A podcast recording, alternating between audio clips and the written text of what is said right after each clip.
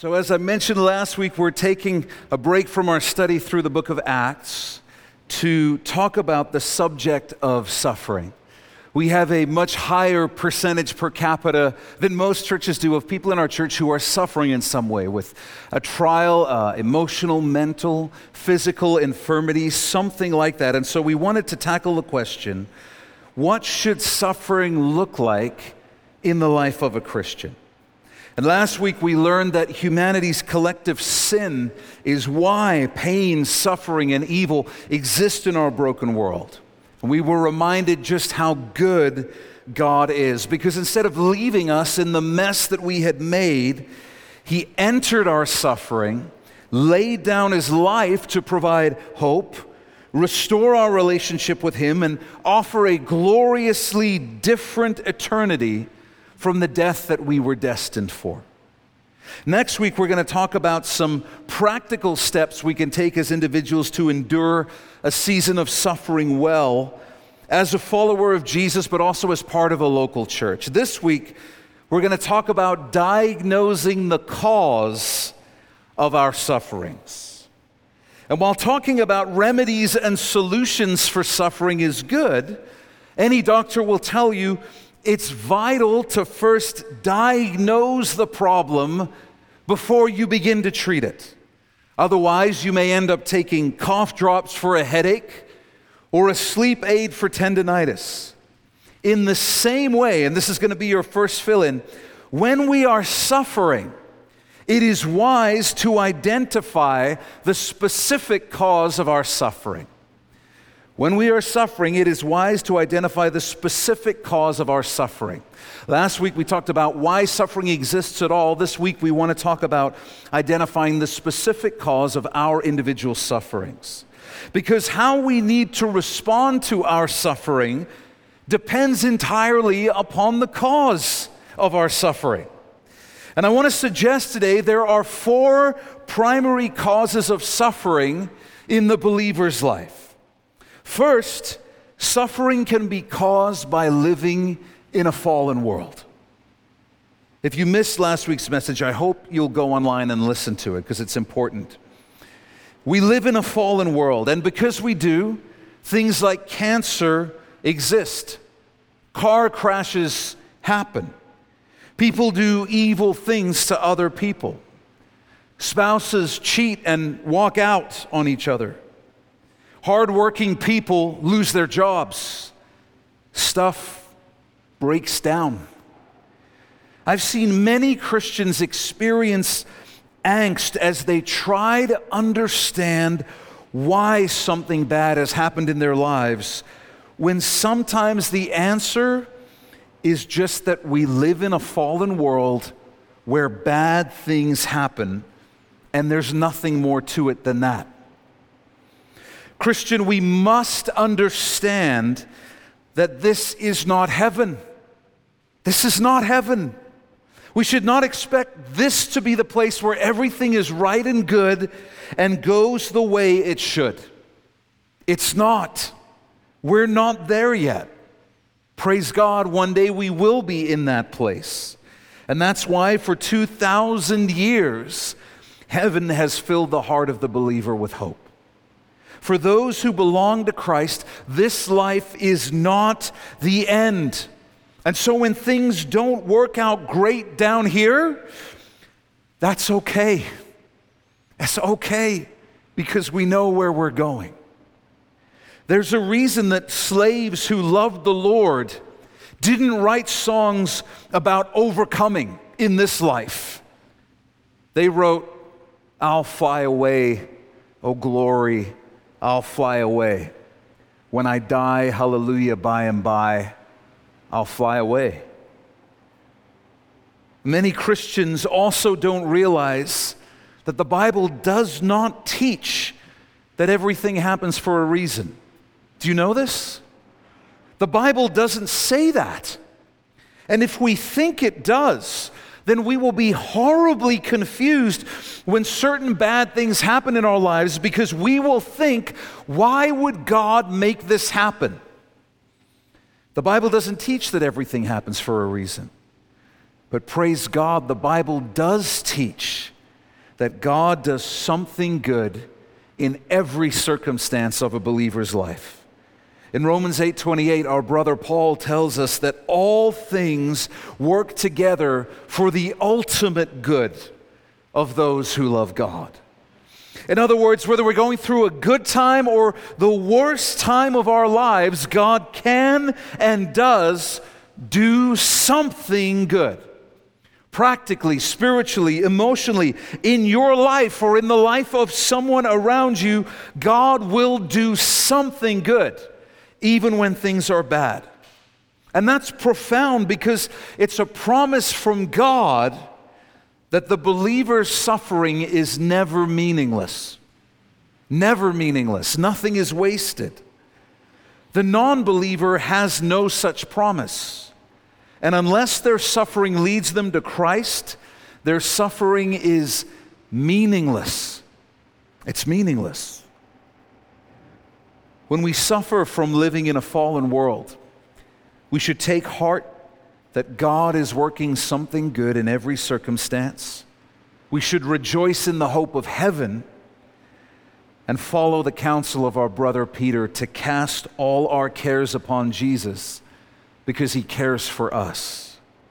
Our God is, as Paul described him, the Father of mercies and the God of all comfort. Secondly, Suffering can be caused, write this down, suffering can be caused by the natural consequences of our actions. Ouch. Suffering can be caused by the natural consequences of our actions. The Bible talks about the principle of sowing and reaping. This is what Paul told the Galatians Don't be deceived. God is not mocked. For whatever a person sows, he will also reap. This is a law that God has established in the universe. Our actions have consequences for better or worse. The Bible teaches that sin leads to death. And not only does sin lead to death eternally for those who reject Christ, but sin produces death in any area of our life where we allow it to reign. Any area of our life where we allow sin to call the shots. Even if we're a Christian. If we're experiencing suffering and pain in any area of our life, we must honestly examine ourselves and ask questions like Am I obeying the Lord in this area of my life? Is there sin in this area of my life that I need to repent and turn away from? If we're not obeying the Lord in that area of life, if we need to repent, we're fooling ourselves by looking for an alternative explanation for our suffering. Because the truth is, we're just looking for a way to, to have the suffering end where we still get to hold on to our precious sin. That's what I'm really looking for a second opinion. Yeah, is, is there a version of this where I can just keep loving this sin, but also have the suffering it's causing stop? That, that, that's what I'm really looking for. Because if our sin is the cause of our suffering, then only dealing with that sin will alleviate our suffering. If we're suffering because we are experiencing the natural consequences of our sin, we need to repent. It's that simple. Don't grab someone and say, Oh, can you pray for me, brother or sister, that this suffering would end? Don't do that when you know the reason it's happening is because you're sinning. The solution is to repent and turn away from it. Sometimes we have repented of that sin, we have turned away from it. But the natural consequences don't just vanish when we repent. Wouldn't that be great if they did? Right? But they don't. Repentance brings rest and peace to our souls and comfort to our minds. It draws us closer to the God who comforts us. It, it prevents there being this barrier of sin between us and God. But oftentimes, the natural consequences of our sins are felt for a long time, sometimes even the rest of our lives. In those situations, I think we need to allow ourselves to be broken over the pain that sin causes.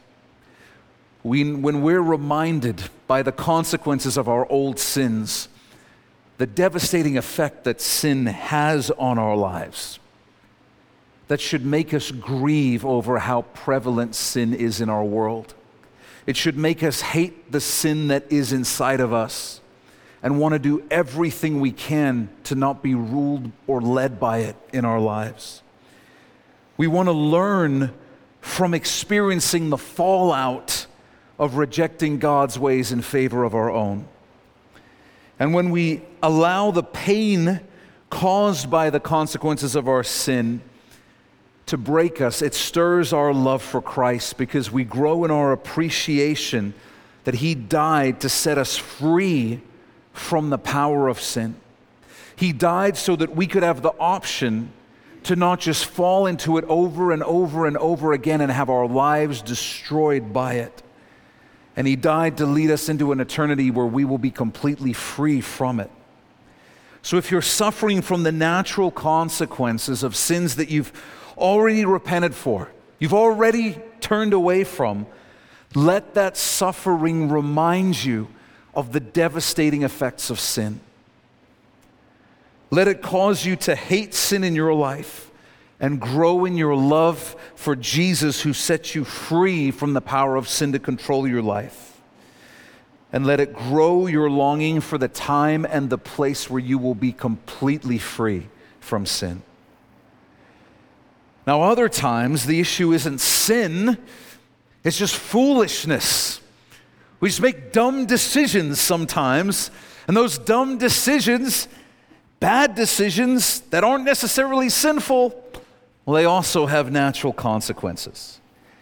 If the check engine light comes on in your car and you ignore it for nine months, we've got no business questioning God when the mechanic says, Yeah, this is really bad. If you had brought it in when the light first came on, it would have been a much smaller repair.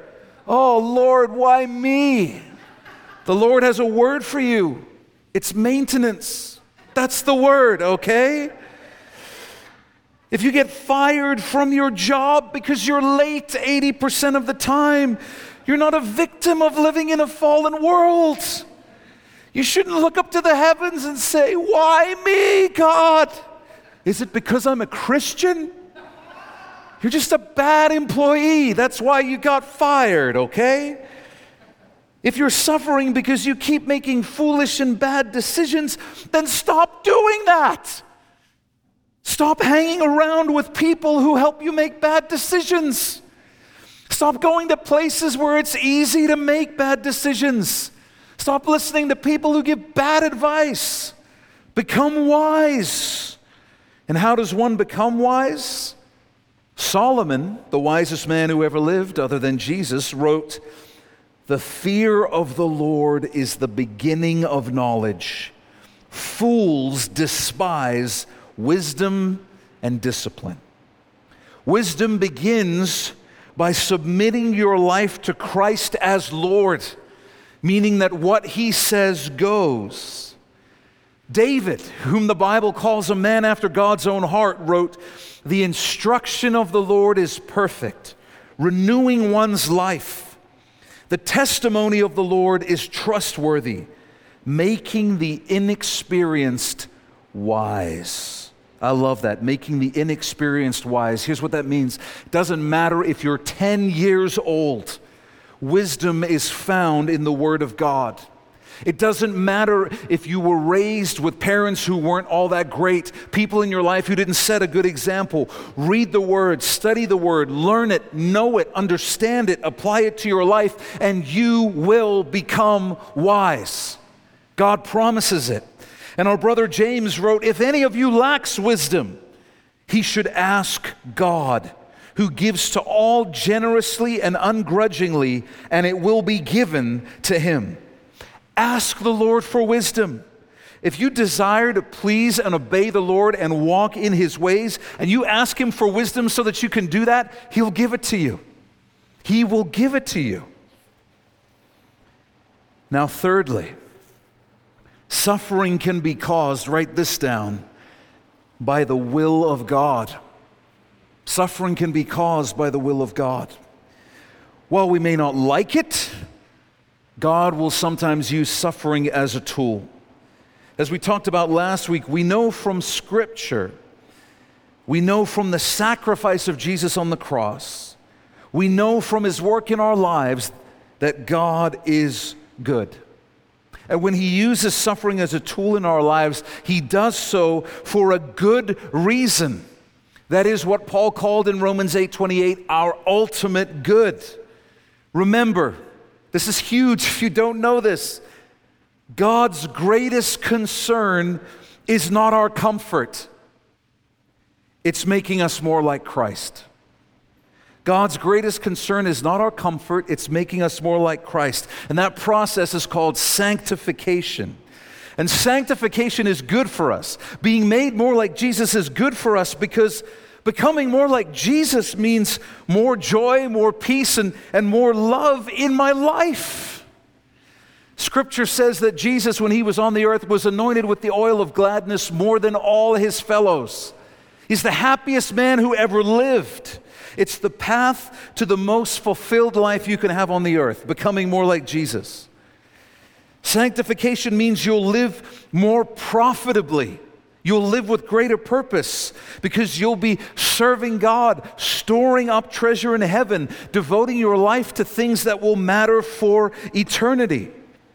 And becoming more like Jesus means that God will entrust you with greater responsibilities when you reign with Him in the ages to come. Now, God may cause us to experience suffering for the purpose of purification. We know that God wants us to become more like Jesus, but, but how do we actually know if we're becoming more like Jesus? You've probably heard the old illustration that we're all like a tube of toothpaste. When the squeeze is on, what comes out? whatever is inside the tube. And I have to just ask here, just to know if I'm the only one, does anybody else go to war with their spouse over getting the last bit of toothpaste out the tube so that you're not the one who has to get the new tube? Or is this only me and my wife? It's just us. Okay, I'll let you know.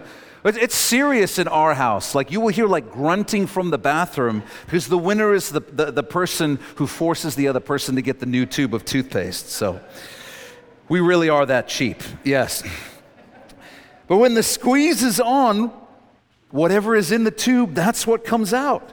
And so too for us, when we are placed under pressure and under stress in life, whatever comes out of us in those circumstances, reveals what's really inside of us. The Bible talks about this process being like gold that is purified. And the way gold was traditionally purified is by being passed through a fire, heated up to incredible temperatures where the impurities called the dross, they rise to the surface as the gold is melted. And then the goldsmith can just skim them off, leaving only purified gold. We need seasons in life where it is revealed whether we truly believe what we claim to believe. And those seasons come when the squeeze is on. And these are not tests from God so that He can learn where our faith is really at. He's God, He knows. These are tests to allow us to see ourselves clearly, to take stock of where our faith really is, to find out what we truly believe.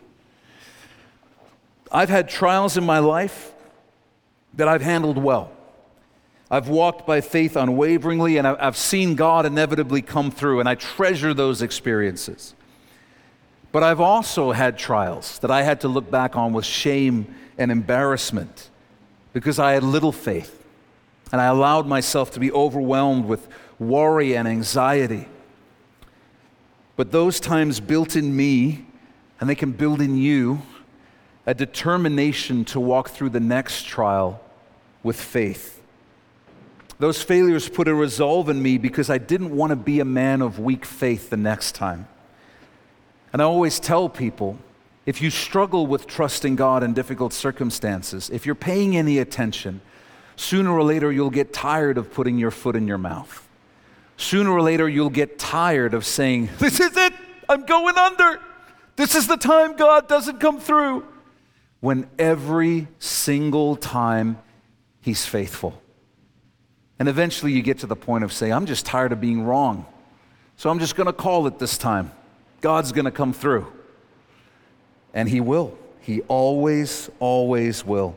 Before Jesus was arrested, He told Peter, Look out. Satan has asked to sift you like wheat. And the implication was that permission had been granted by God. Lord, Peter told him, I'm ready to go with you both to prison and to death. Peter would soon learn that wasn't true. The Lord allowed Peter to be squeezed so that Peter could get a reality check of where his faith really was. And you know, Peter would deny even knowing Jesus three times at the time when Jesus was most alone. After his resurrection, Jesus forgives and restores Peter. But how did Peter get over the, the shame and embarrassment of that failure? By knowing there would be another chance. There's going to be another trial, another test in the future. And Peter determined that next time, he would be faithful to Jesus to the very end, whatever it cost. And he was. He was. Church tradition holds that Peter died by being crucified for refusing to disown Jesus. Except that Peter asked to be crucified upside down because he didn't consider himself worthy of dying in the same manner as his Savior. God will use suffering to remove impurities from our lives and from our character. Write this down God may use suffering for the purpose of preparation. Preparation. When Jesus told Peter that Satan had been permitted to sift him like wheat, Jesus also told Peter, But I have prayed for you that your faith may not fail. And you, when you have turned back, strengthen your brothers. Jesus told Peter he was about to go through a difficult trial, but he would come through it in the end. And when he did, he would have learned something. He would have been changed in a profound way that would enable him to strengthen and encourage his brothers in a way that he couldn't before his trial. As Peter learned more about his own weakness, he would become more gracious in dealing with others in their weaknesses. And as he experienced the grace and forgiveness of God after a spectacular failure, he would be able to encourage others with the grace and forgiveness offered by God. Peter was being prepared through a trial. In 2 Corinthians 1, Paul writes, Blessed be the God and Father of our Lord Jesus Christ the Father of mercies and the God of all comfort. He comforts us in all our affliction so that we may be able to comfort those who are in any kind of affliction through the comfort we ourselves receive from God. God will use suffering to prepare us for future ministry. God may cause us to experience suffering for discipline. For discipline. You know, when I take my kids to the park, I don't step in and discipline somebody else's kids. I really want to sometimes, but I don't. I don't. I might think, really? Really? Really? Okay. But I don't. You know why? They're not my kids. They're not my kids. But if one of my kids is being unkind or having a bad attitude, I'm going to step in and discipline them. Why? Because I care about who they are becoming. I want them to have healthy, fulfilling friendships and relationships in life. And so I want them to know how to treat people the right way. So they sow good things and then reap good things. A loving parent disciplines their children for the good of their children. And God does the same thing with us. If we're rebelling against Him, if we're rejecting what His Word says, He knows that we're sowing destruction that we're going to reap in our lives. And He doesn't want that for us. So He will lovingly discipline us. Solomon gave his son this counsel in Proverbs 3 Do not despise the Lord's instruction, my son. Do not loathe his discipline, for the Lord disciplines the one he loves, just as a father disciplines the son in whom he delights. The New Living Translation puts it like this My child, don't make light of the Lord's discipline, and don't give up when he corrects you, for the Lord disciplines those he loves, and he punishes each one that he accepts as his child. If you know that you're living in disobedience to God in an area of your life, and you find yourself suffering, you should not be racking your brain for answers and seeking counsel from other people for insights. It's not rocket science. You just need to repent. You need to get right with God before you do anything else. Because even though you're probably hoping it's not that sin issue, even though you're probably working really hard to convince yourself it's not that sin issue, it's that sin issue. That's what it is. And know this a good parent doesn't drop the issue when they know it's bringing destruction into their child's life. God is the perfect father, and so He's not going to drop the issue either. He's not going to just move on if you choose to be stubborn in your sin, and He's not going to run out of energy. He's not. He can do it all day. So if you're experiencing suffering because the Lord is disciplining you, welcome His correction, receive it, repent, and change where He's calling you to change. As I mentioned earlier, becoming more like Jesus means you'll be entrusted with greater responsibilities when you reign with Christ in eternity. And God is working now to purify and prepare us for those responsibilities that await us. In 2 Timothy, it says, If we died with him, we will also live with him. If we endure, we will also reign with him. Church, we really are going to reign with Christ. It's really going to happen. First, we will reign on the earth for a thousand years when Jesus rules as king, and then we will reign with him into eternity in a way more glorious than we can imagine. We all understand the reality and necessity of temporary pain for the sake of greater benefit later. Examples abound in our lives the, the temporary pain of exercising for greater health, the temporary pain of saving for retirement to have a financially secure future, the temporary pain of a burn on a child's finger, a small one, so that they learn that fire is serious and dangerous. We all understand that not all pain is bad. Sometimes pain is necessary and important, it's for our benefit. And yet we also understand none of that makes the pain any less real in the moment. It's just that we recognize the future benefits of that temporary pain make it worthwhile.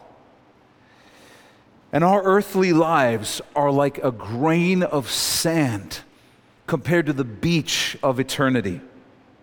And knowing that, let me ask you would a genuinely good God prioritize our earthly present or our infinite eternity? What would He do if He wants the best for us? The answer is obvious. In the same way, a good parent raises their child with adulthood in mind. Our perfect and loving Heavenly Father parents His children, you and me, with our spiritual adulthood our eternal destiny in mind. And when the Lord parents us with eternity in mind, my prayer is that our response would be do it, Lord. Do it. Because I would rather benefit in eternity than this earthly temporary life. I would rather be great in your kingdom than here on the earth. Jeremiah was a mighty prophet of the Lord, and his story is described in the Old Testament book that bears his name. His name means God exalts, which was appropriate because no man ever exalted or honored Jeremiah during his life or ministry. He was also known as the weeping prophet, and I'll tell you why. Israel had been wicked for a long time, and, and God was going to send judgment upon them through a famine and then by allowing the Babylonians to conquer them and take them captive into exile. And the job God gave Jeremiah was to go around telling Israel the specific sins they had committed that were the cause of God's coming judgment. You can just imagine how beloved he was every time he rolled into town. And God's other instructions to Jeremiah included hey, don't marry or have kids, uh, probably because somebody would have killed them. And hey, if people are gathering anywhere for a party or a good time, Jeremiah, don't go. God's encouragement to Jeremiah was they will fight against you but never prevail over you, since I am with you to rescue you. And to be clear, that, that promise was listen, a lot of people are going to try and kill you, Jeremiah but they won't be able to. That's not a promise of victory, it's just a promise that they wouldn't be able to kill him. Yeah, they might break some bones and throw you in some holes and horrible places, but you won't die. Jeremiah was attacked by his brothers. He was beaten. He was put in the stocks by a priest and a false prophet. He was imprisoned by the king, threatened with death repeatedly, thrown into a cistern by Judah's officials, and opposed by a false prophet. And the first time people try to kill him, Jeremiah complains to God, and God's response is, It's going to get worse.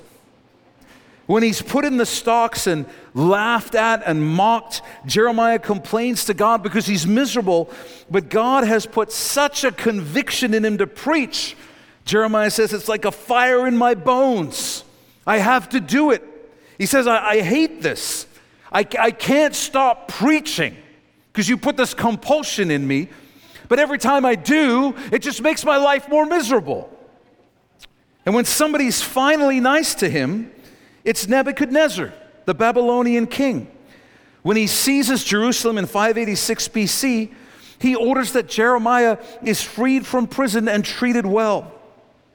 Later, Jeremiah ends up being taken to Egypt against his will, where he lives out his days trying in vain to get the children of Israel to repent and turn back to God. Jeremiah was called by God, he lived in the will of God and yet lived his life as a preacher that nobody listened to. Did Jeremiah have a successful life? Did he have a successful life? Not by any earthly or human standard, right? I mean, we, we can't even pretend. There's not a ministry conference on the planet that would have invited Jeremiah to speak if he were doing the same thing today. Oh, what have your results been? Well, everywhere I go, people hate me, uh, verbally abuse me, throw me in jail, and try to kill me. Okay. Nobody's going, Can you teach us how to do that? He would have been considered a nut job failure. And yet, from heaven's perspective, he fulfilled the purposes he was put on the earth to fulfill. He did what God asked him to do. He was faithful till the end. Here's what I know I know that Jeremiah wouldn't change anything if he could. Because I know that when it comes to failure and success in life, we're only seeing part of the picture. We have no idea what Jeremiah's life looks like now in eternity. But it's a pretty safe bet that his eternal rewards are incredible. And his assignments to rule and reign with Jesus are going to be incredible. Why? Because he proved himself to be a man who would be faithful to God, even when it cost him everything, over decades of his life. He could not be dissuaded from obeying God. Jeremiah's life was a resounding success from the only perspective that matters the perspective of eternity. God will use suffering to purify and prepare us for eternity. And I guarantee that nobody will ever come up to you in heaven and say, Man, can you believe how mean God was while we were on the earth? They'll only ever tell you, I'm so glad that God loved me enough to prepare me for eternity instead of being entirely focused on that brief little blip of time I had on the earth. If you're being purified or prepared by God, rejoice. Rejoice because God is doing something of infinite worth and good in your life. Our brother James tells us Consider it a great joy, my brothers and sisters, whenever you experience various trials, because you know that the testing of your faith produces endurance. And let endurance have its full effect, so that you may be mature and complete, lacking nothing. So, if God is purifying or preparing you through a trial right now, pray that He would complete the work He's doing in you and that you would yield and submit to it. Now, tune in to what I'm about to say right here. It's the next fill in on your outline. Don't long for the end of the trial. Long for the completion of the work God is doing in you through the trial. Long for that. Don't just long for things to be easier. Long to become more like Christ. Say, Lord, I, I want to come out the other side of this suffering. It's not fun, but Lord, I want to come out the other side being changed however you want to change me through this. That's what I want. More than I want the suffering to end, I want your work to be done in me. I want your will to be done in my life.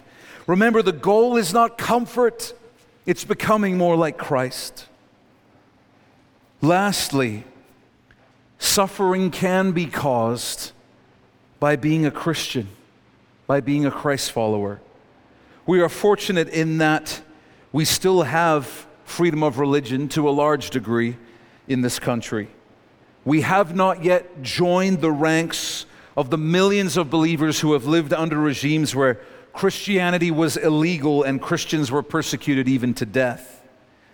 But we are living in a time where you may lose your job for refusing to affirm things you know are sinful and against what God says in His Word. We are living in a time when you may be prosecuted for hate speech for merely saying what the Bible says.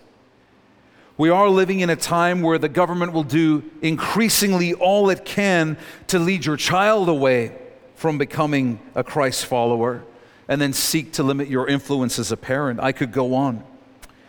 In John 15, Jesus told his disciples, If the world hates you, understand that it hated me before it hated you. If you were of the world, the world would love you as its own. However, because you are not of the world, but I've chosen you out of it, the world hates you. Remember the word I spoke to you. A servant is not greater than his master.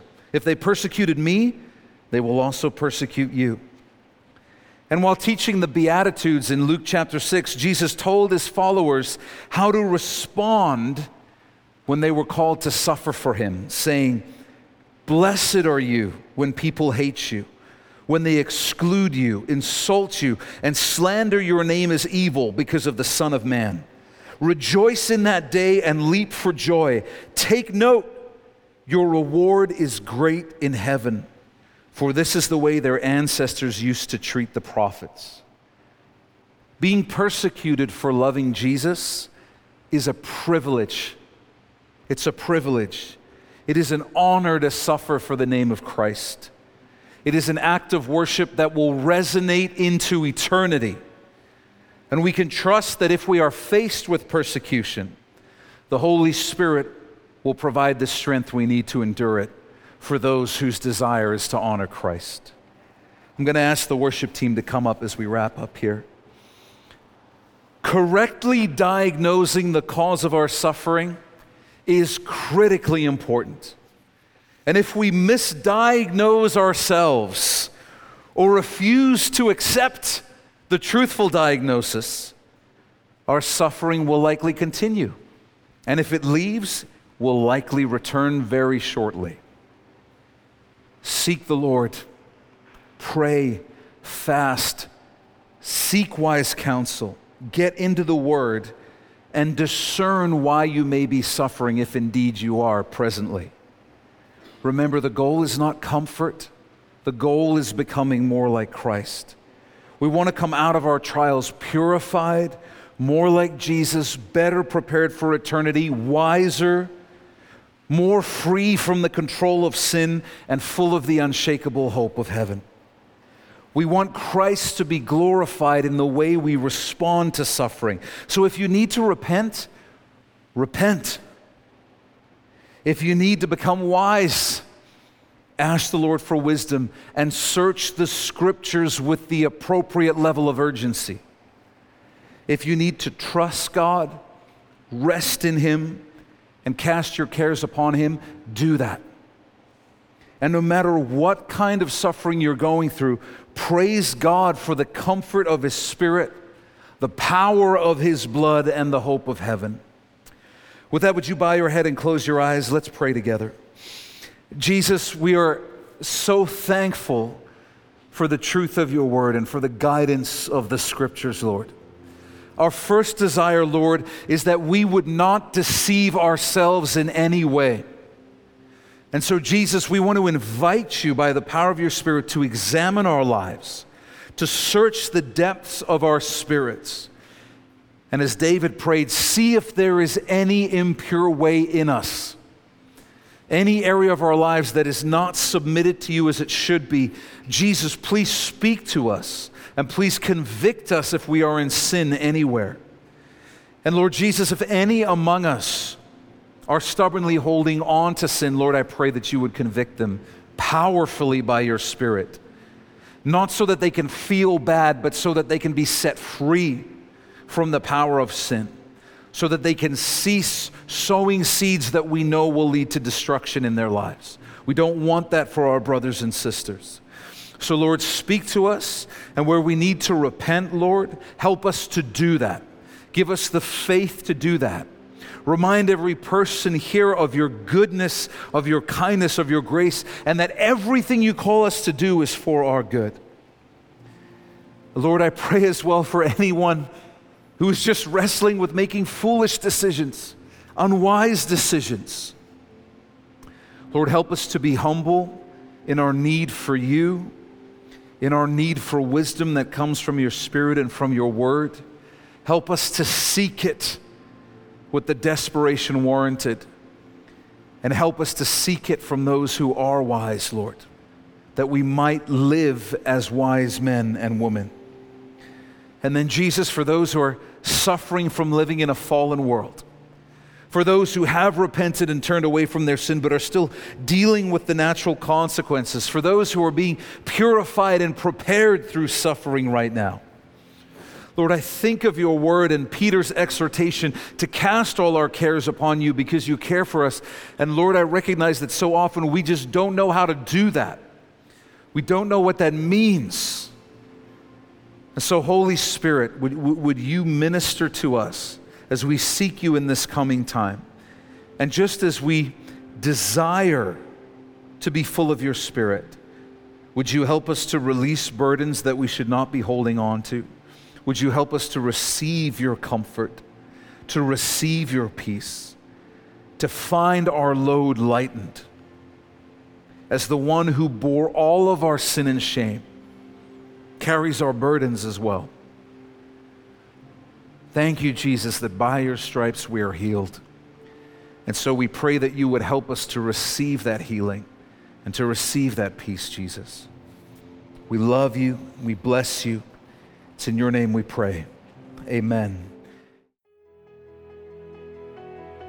Hey, thanks for being with us for this study. Before you go, I want to share just a few quick things with you. If you've never given your life to Jesus, then you need to go to gospelcity.ca slash gospel right now. You'll find a short video where we share the best news you'll ever hear in your life. It's more important than whatever else you're doing, so go to gospelcity.ca slash gospel right now to learn more about Jesus. If God has blessed you through this message, we'd love to hear about it email us at info at gospelcity.ca and let us know how God has impacted your life through His Word. If you'd like to support the teaching ministry of Gospel City through financial giving, you can do so by going to gospelcity.ca/give. And finally, I want to invite you to follow us on Facebook, Instagram, and Twitter for updates and encouragements throughout the week. And you can find all those links in the top right corner of our website. We love you, Uppercase C Church. Be blessed.